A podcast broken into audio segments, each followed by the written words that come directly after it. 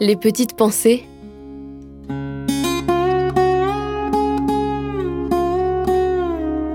Terroir, héritage et savoir-faire. Le jardin de germes d'espoir. On peut se mettre à plusieurs familles ensemble pour s'organiser, pour réapprendre les techniques du maraîchage et permettre un accès à l'alimentation euh, de façon élargie. Quand je dis de façon élargie, c'est aussi bien pour des personnes qui peuvent être en difficulté, euh, par exemple financière, qui ont des difficultés pour pouvoir se payer des légumes euh, frais, bio ou autres de façon régulière, mais ça peut être aussi des personnes qui ont peu de temps à consacrer et qui néanmoins voudraient s'investir.